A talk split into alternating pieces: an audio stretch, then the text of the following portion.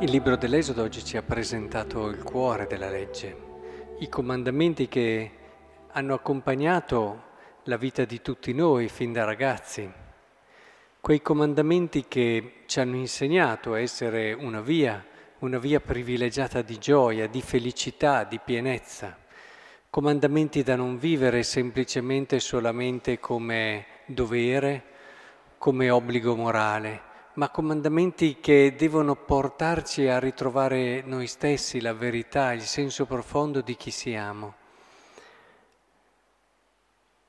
Perché è proprio così, il comandamento ogni volta che noi lo viviamo in modo maturo, pieno, ci aiuta a capire chi siamo, ci fa entrare sempre di più nel mistero della vita, nel mistero dell'amore.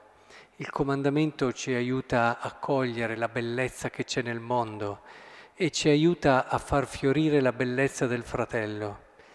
È così che allora la vita di chi vive la legge di Dio indubbiamente è una vita bella, ricca, che realmente conquista e affascina, perché il Signore non vuole dei perfetti osservanti, vuole delle persone che con tutto se stesso, che è espressione anche dell'amore, perché un amore o è totale o non è, eh, lo seguono. Ora vi vorrei dare oggi un consiglio. Il consiglio è partite sempre dall'inizio dei comandamenti che molti saltano. Io sono il Signore tuo Dio che ti ho fatto uscire dalla terra d'Egitto, dalla condizione servile. Il Signore quando chiede qualcosa, la chiede perché Lui per primo ha fatto qualcosa. Sarebbe un bello stile questo anche da adottare nei confronti dei nostri fratelli. Quando chiediamo qualcosa, mettere sempre davanti eh, l'atteggiamento anche dei nostri fare per gli altri. C'è di gente che vede solo i suoi diritti e vede poco anche i suoi doveri. E, e invece è molto importante che noi sappiamo sempre riempire la nostra vita di questo uscire, di questo servire e allora il chiedere avrà come sua introduzione anticamera, proprio come nei comandamenti, quello che noi abbiamo fatto per questa persona. Ora, noi dobbiamo abituarci a fare così, questo è il consiglio appunto che voglio darvi oggi.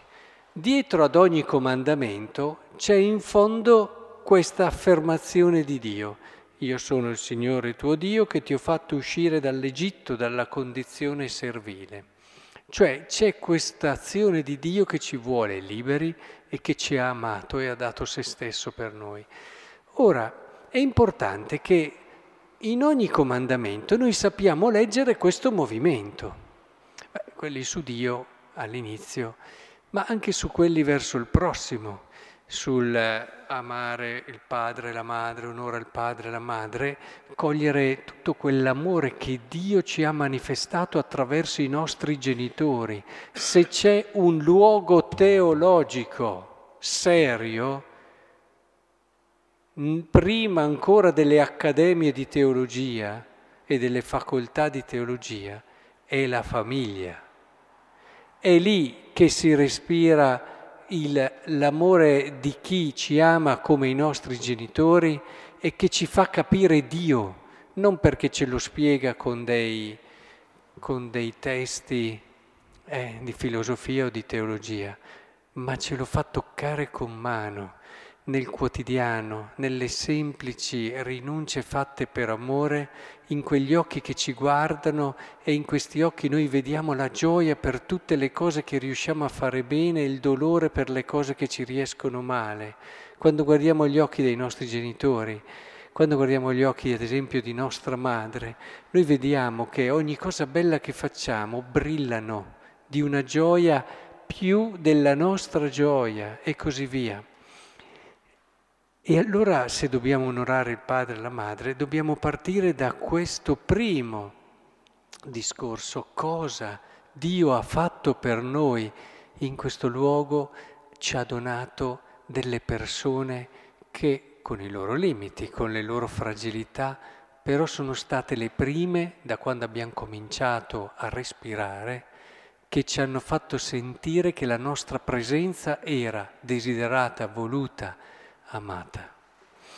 Ma non uccidere, e allora si può vedere, ma questo possiamo, adesso non posso farlo di tutti i comandamenti, cercate davvero di far precedere, perché non devo uccidere e lì ci mettiamo non devo offendere, non devo criticare, non devo giudicare il fratello.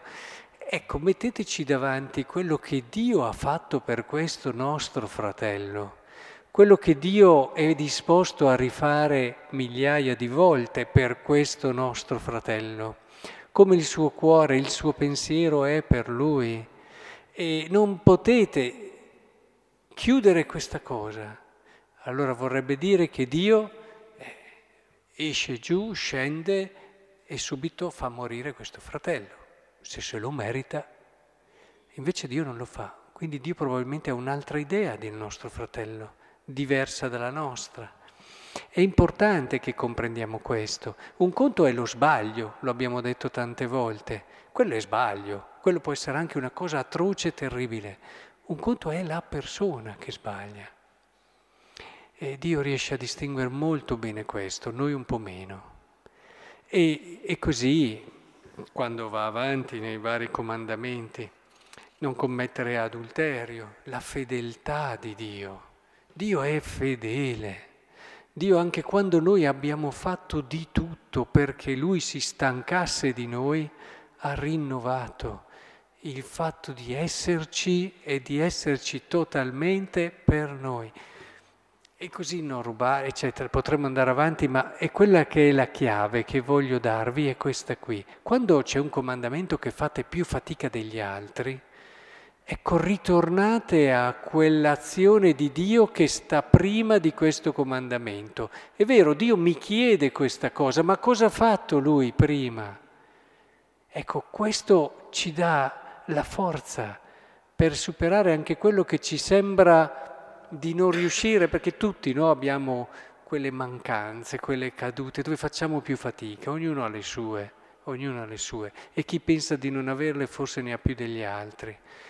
Ed è proprio lì che dobbiamo, proprio perché facciamo fatica, ricorrere a quel Signore che mi ha liberato prima, quello che ha fatto Dio prima e che mi fa capire la verità di questo comandamento, mi dà la forza per viverlo e soprattutto mi apre quella speranza che è racchiusa in questo comandamento e che fa fiorire la bellezza che il Signore ha posto nel mio cuore.